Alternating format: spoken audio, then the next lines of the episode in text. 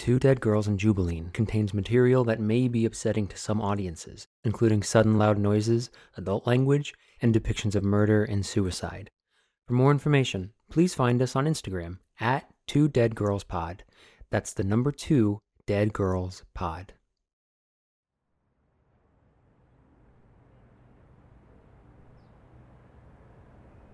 I feel like an alien in this much makeup. I only go out like this for weddings and funerals. And as I examine my face in the car mirror, it occurs to me that I have precisely no idea what I'm doing. Not with my makeup, I think that's fairly obvious. I mean, why I'm parked on this shoulder at all. Maybe it's time to admit I'm not checking my makeup. I'm just trying not to get where I'm going.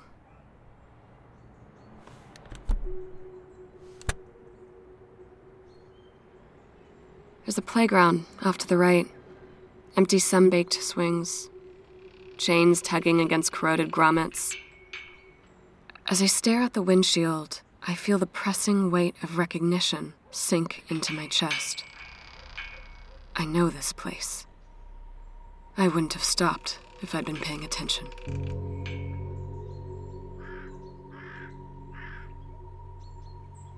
A path cuts down through the wildflowers. Parallels a creek that drains to a nearby limestone quarry.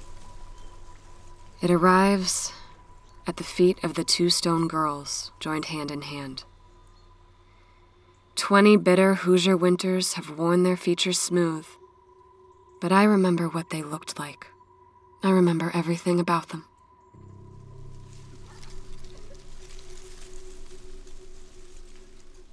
On the left is Jessica Kaplan, a second grader who loved Arthur Aardvark and wanted to be an astronaut.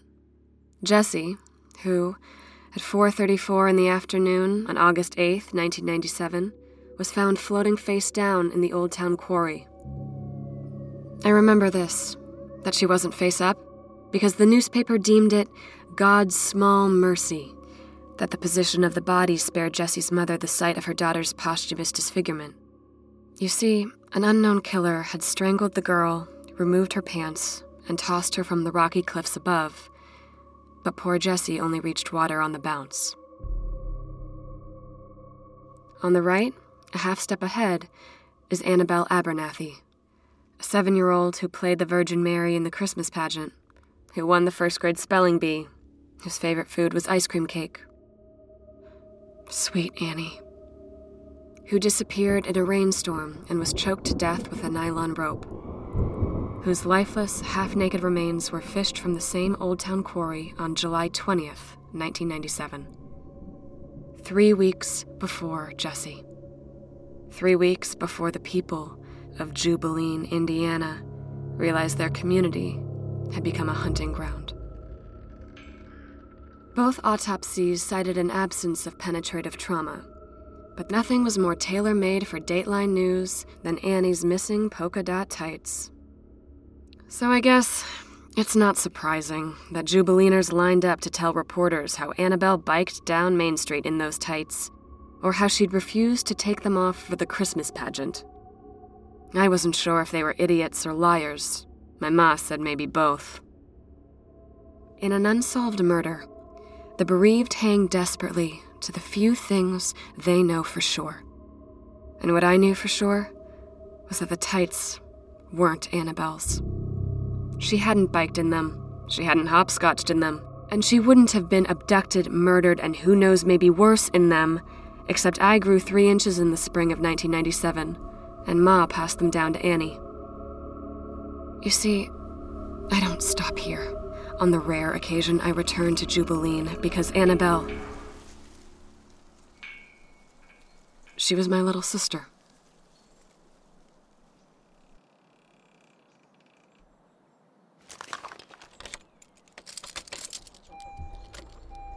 Time to go. I only go out like this for weddings and funerals, and I'm not on my way to a wedding.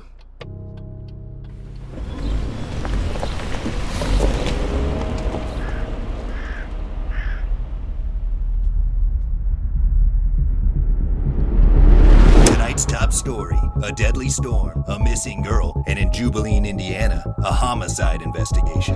Annabelle was this beautiful, innocent little girl. Well, beautiful is a stretch. Hang, hang on. Are you recording this? This is a safe neighborhood, a safe town, and and tonight we're all a little safer because Sheriff Donnelly has the suspect in custody. We're learning a second girl, Jessica Kaplan, has been found dead in Jubeliene. Sheriff Donnelly, sir, do you plan to make an apology? We acted on the information available. I'm not going to apologize for that. Conspiracy. That's what I say. Goddamn conspiracy. 33% of murders in this country are never solved. Any reasonable person can see This here's a small town. Them girls was killed by a grass cutting, him singing Jubileaner. That's why he ain't been stopped. The murder of Jesse Kaplan could have been stopped. Except nobody cared about Annie. Nobody did nothing until a second girl died. This is Two Dead Girls in Jubeliene. Chapter 1 Into the Hay Baler.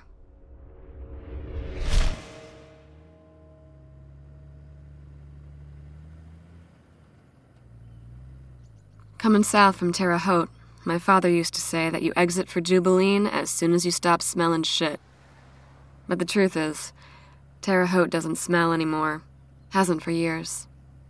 And so it's all the easier to miss Jubeliene, the two stoplight seat of a tiny county with a hundredfold more hickory trees than people. If you ask most folks here, they'd say that's the way they like it.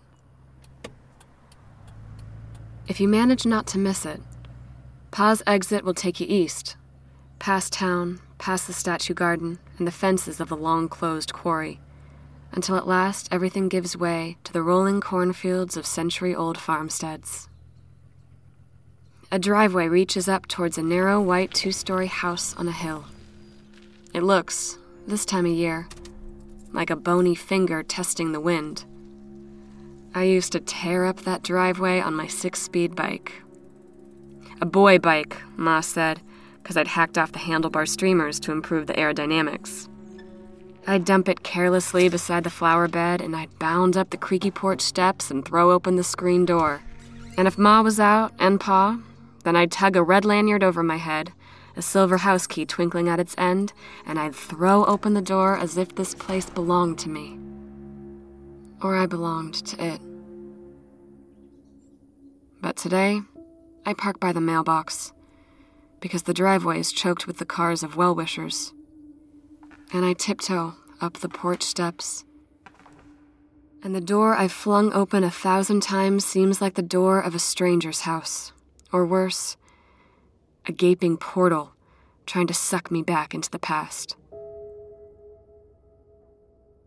I sense, as I linger here, the eyes of a man beyond the corn. Perhaps some old Jubileaner, shaggy black overcoat pulled up to his ears, too far off to recognize. Or perhaps the angel of death, surveying the fruits of his labor. Whoever he is, he tips his cap as I retreat from the door. The red lanyard and silver key are long gone. And even though the door is unlocked, I can't convince myself that I belong.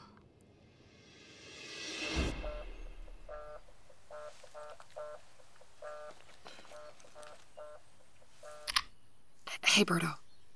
Are you inside? You sound like you're in a tunnel. That's Berto. We work at a nonprofit in Chicago.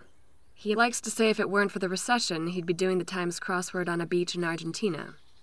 But people like that don't give up engineering careers to make pennies in nonprofit data analysis. Actually, I'm. I'm hiding in a bush. Okay. I went around to the kitchen window to get an idea of what I was up against. Everyone brought a casserole. If you're planning on staying in that bush until Postmates starts delivering casserole, Did you uh, call for something specific? you know, there aren't any pictures in your cubicle. I. I don't like clutter. Neither do I. But I keep a few pictures. Gabriela and the nephews. Don't you have anything else to do?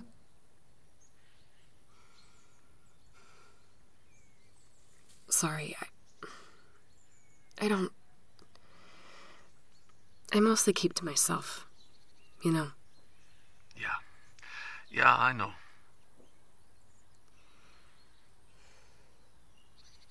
I'm okay. I promise. Just hiding in a bush. Well, I'm not going to pretend that I've totally processed it. Nobody is ready to hear that somebody's just scraped what's left of your father out of the business end of a hay baler. Myra. We weren't close, Berto. At least we haven't been in a long time. I'm here to make sense of an accident and bury a stranger. And hope the past doesn't chase me any further than that. With all due respect, I think the only way to stop that is to stop running. Easy for you to say.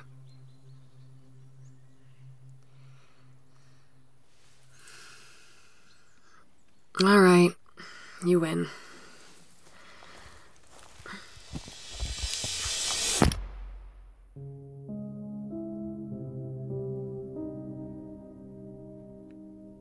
When Annabelle died, I learned a lot about the way people process grief. Not their own grief, that's an ancient mystery. I mean, how they process someone else's.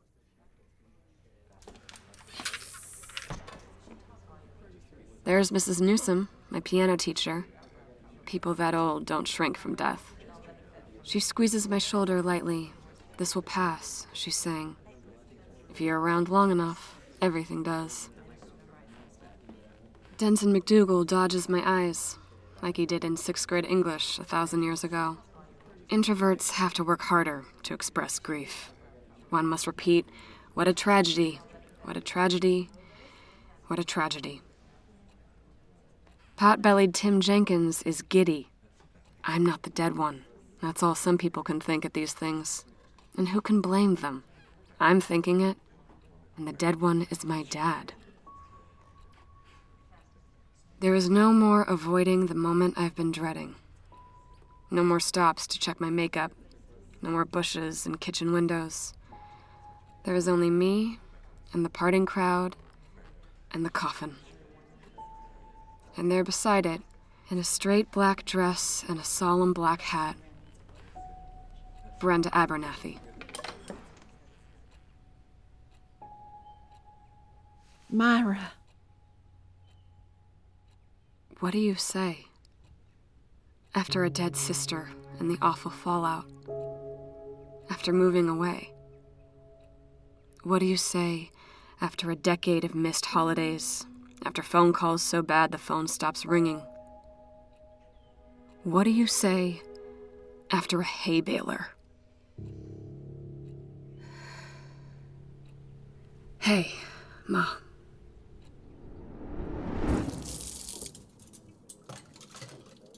I'd like you to do something for your father. Okay. Somebody needs to say a few words. It's the Christian thing. Uh, I don't think. I barely know him anymore. Believe all these casseroles? Knew him. I barely knew him. Didn't get a tenth this many casseroles at Annabelle's wake. No. He never wanted a funeral, you know. No flowers, no bagpipes, no ministers. He'd die all over again if he saw some of the hypocrites out there crying over his coffin. At least he'd approve of the casseroles. All I'm asking is a few words. I don't know what I'd say. Isn't your entire job dealing with tragedy? I can't do it, Ma. I I won't do it. Is this about Annie's 20th? That stupid memorial telephone? No. It's been four years ago, Myra. I said it's you not. You know he never would have even been in front of those cameras if you hadn't. Sure, but that doesn't excuse Myra. He... Your father is dead and dismembered. That accident, I, I can't make any sense of that. Now, regardless of your personal feelings about the man, you have an obligation. You're his only living daughter. Someday you're going to be the only thing left of him.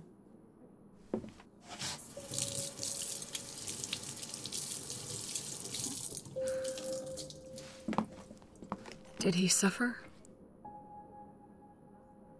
All his life.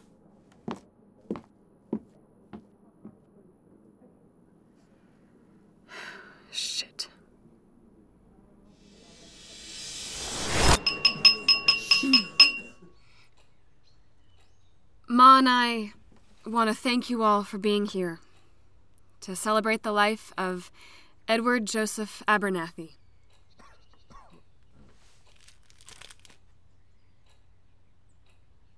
Pa was born in Shreveport to Air Force parents. He bought this farm in 1985, and if you knew him for more than a week, then you'd heard him say that he'd seen enough states for one lifetime. He wanted a piece of dirt he could die on.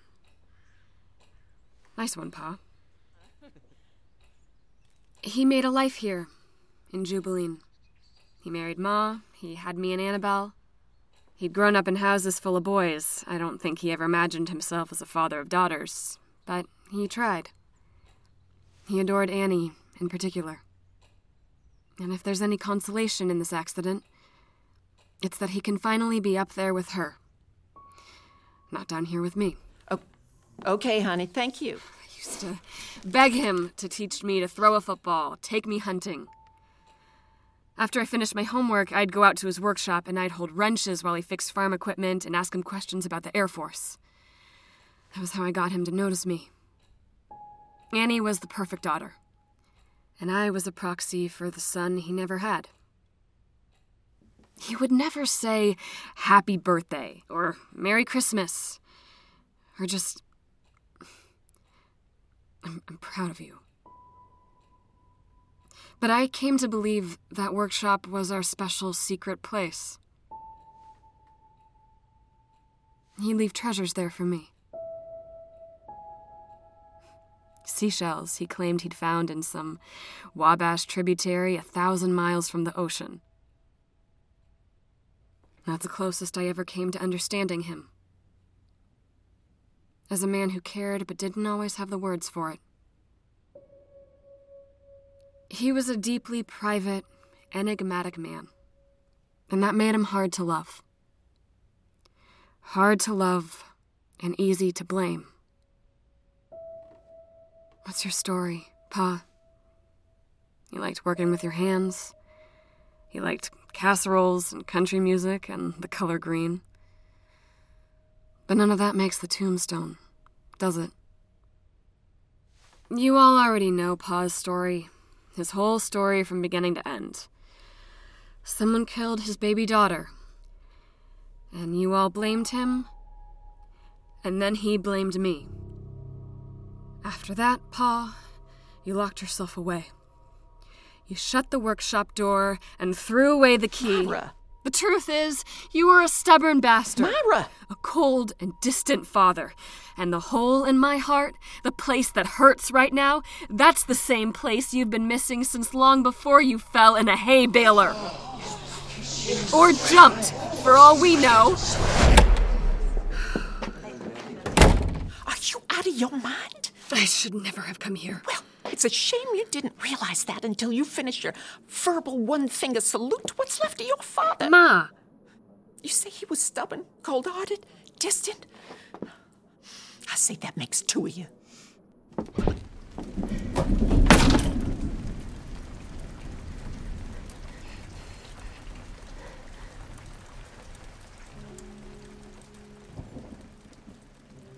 There's a little girl out there in the downpour. She's an inch taller than I remember. Or maybe it's just a trick of the rain, tugging her dress down around her like a cloak on a skeleton. In the statue park, she sports pigtails, like Easter Sunday. But today, her hair is just one long tangle of crimson. I wave. Is that you, Annabelle? Have you come to see Pa? Or me? Or both? We're engaged in a battle of wills. Um. Who's winning? I don't know. But she's the one getting rained on. I probably seem like a terrible father. Maze! Maze, come on! I, I put it out, see? She's trying to get me to quit smoking. But I can't stop smelling that smell. Pulling poor old Ed out of the hay baler. I'd rather smell cigarettes. You were here? Must have been awful. Worse for Denson McDougal. He was the first of my guys on the scene. And we figure Ed fell in mid morning trying to tighten a bolt. Same thing chewed on him so long it ran out of gas before anyone found him. You're the new sheriff. Liam. And the walking mop is my daughter Maisie. Maze, for short. Maisie Sheppard, PI. Private investigator? Yep. I suppress relief as I greet Maisie. Fourth grade, I'd guess. A smidge older than the time frozen memory of Annabelle. Do you know if the body's in the coffin? Maze. Sorry. We've been out here for an hour because every time she gets near the living room, she goes for the lid. It's okay. I've been wondering the same thing.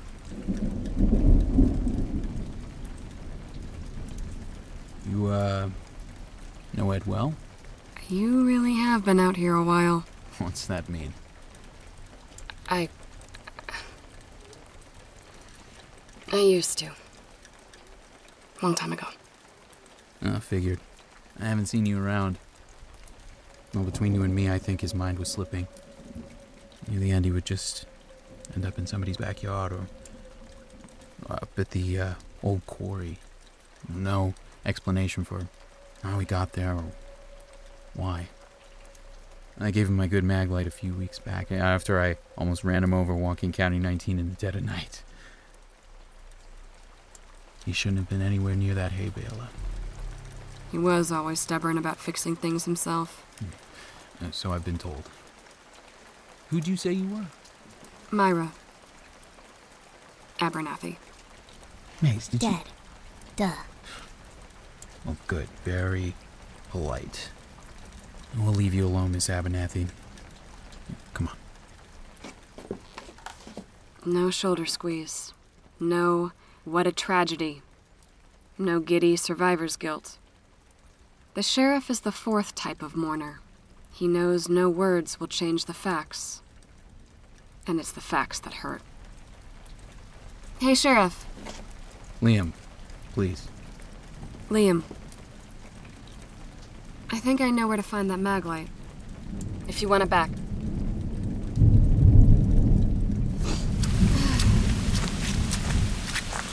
How long you been in Jubeliene? Three years. Were you a cop before? Yeah, Baltimore. Big difference? I, I guess. Why'd you move? Long story. Short version? If it's the same to you, I'd rather not. Sorry. But you realize that makes you like a walking cliche, right? A city cop with a dark secret? I promise it's much less exciting than that. Not much further. No rush. Can't get any wetter.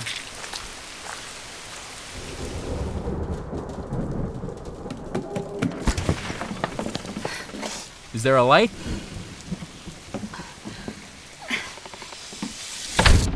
Pa's workshop. In my childhood, the shutters would hang open day and night. But after Annie, they were closed more and more often. For Pa, those shutters held out the world where Annie was dead. Now they hold in the world where he still lives. The musty smell of his old flannels, the looming shadow of his workbench. In the dark, the past persists. What am I looking for out here? It's Certainly not a maglite. Although I'm glad not to be alone.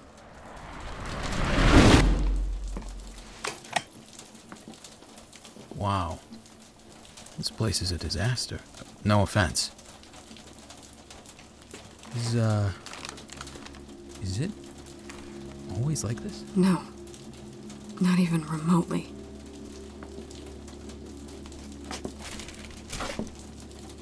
Well, could have been animals. No tracks. Robbery? I don't think so. Maze, I thought I told you to stay in the house. Is that. cash? Yeah, right here on the desk. Whoever did this, they were looking for something specific. Myra, are you alright? We need to move this. The desk? Yeah. Is that a problem? Well, it is if this is a crime scene.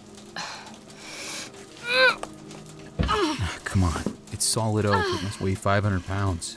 250 each if you stop standing around. Well, I'll stop standing around when you tell me what's going on.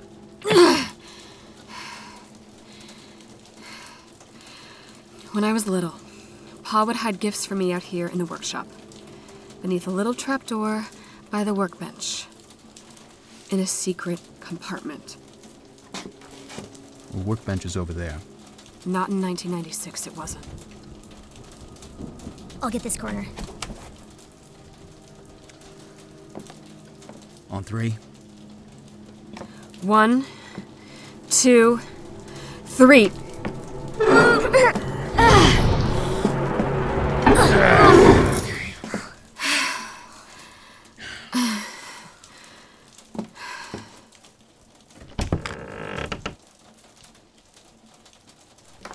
Like an old notebook. These rows. This must be everyone in Jubeliene. And the columns. August 8th, 1997. July 19th, 1997. Jesse Kaplan. And my sister. Your dad. He was charting alibis. He was looking for the Jubeliene child killer. There's something else. Maisie, can you fit your hand in there? What is it? It's. It's a cassette recorder.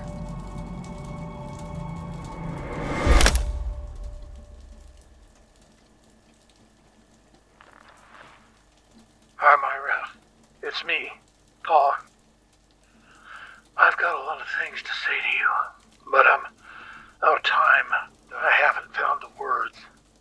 So I leave you just the facts, and I pray you find the truth between them. Um, fact one. Since last we spoke, three, four years, I guess, I've been consumed with the hunt for Annie's killer. Fact two, I it, but I know I'm close. Because fact three, fact three is he just tore this place apart. He didn't find my notes, thank God, but he knows. So I need you to listen to me, Myra. Even if you hate what you're about to hear. I've spent In the bag with the recorder is an empty tape case. A date is inked in permanent marker 926 2019. A little less than two weeks ago. Above that, the original title of the album remains Conway Twitty, Who Will Pray for Me? It'll be my birthday in 12 days. And I wonder if this final thing my father hid for me is a present or a curse. I wonder if the last thing he saw was the face of the person who killed my sister. I wonder if he really fell in a hay baler or if he was pushed. Are you alright? Yeah, Can we listen to the rest? Maze. it's okay. I. I guess we have to.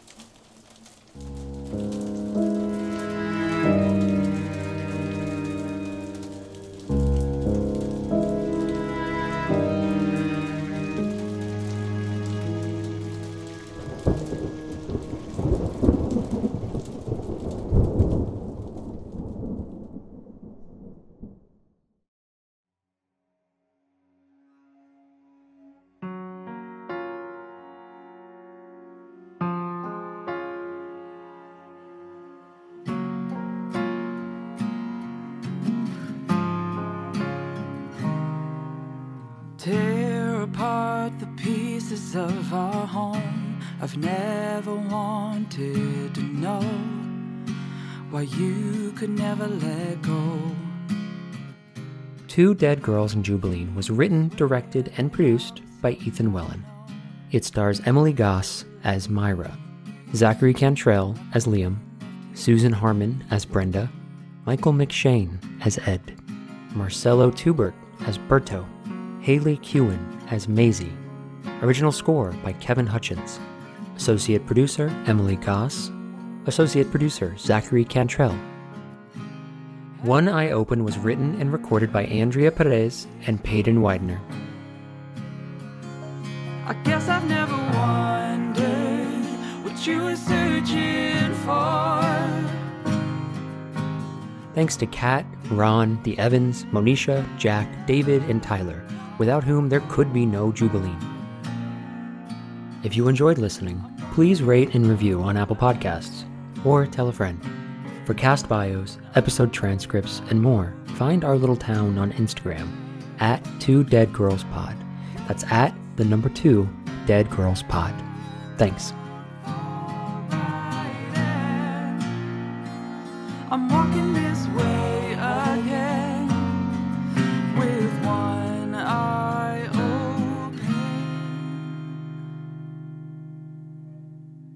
Two Dead Girls in Jubeliene is a work of fiction. Any resemblance to real events or to persons living or dead is purely coincidental.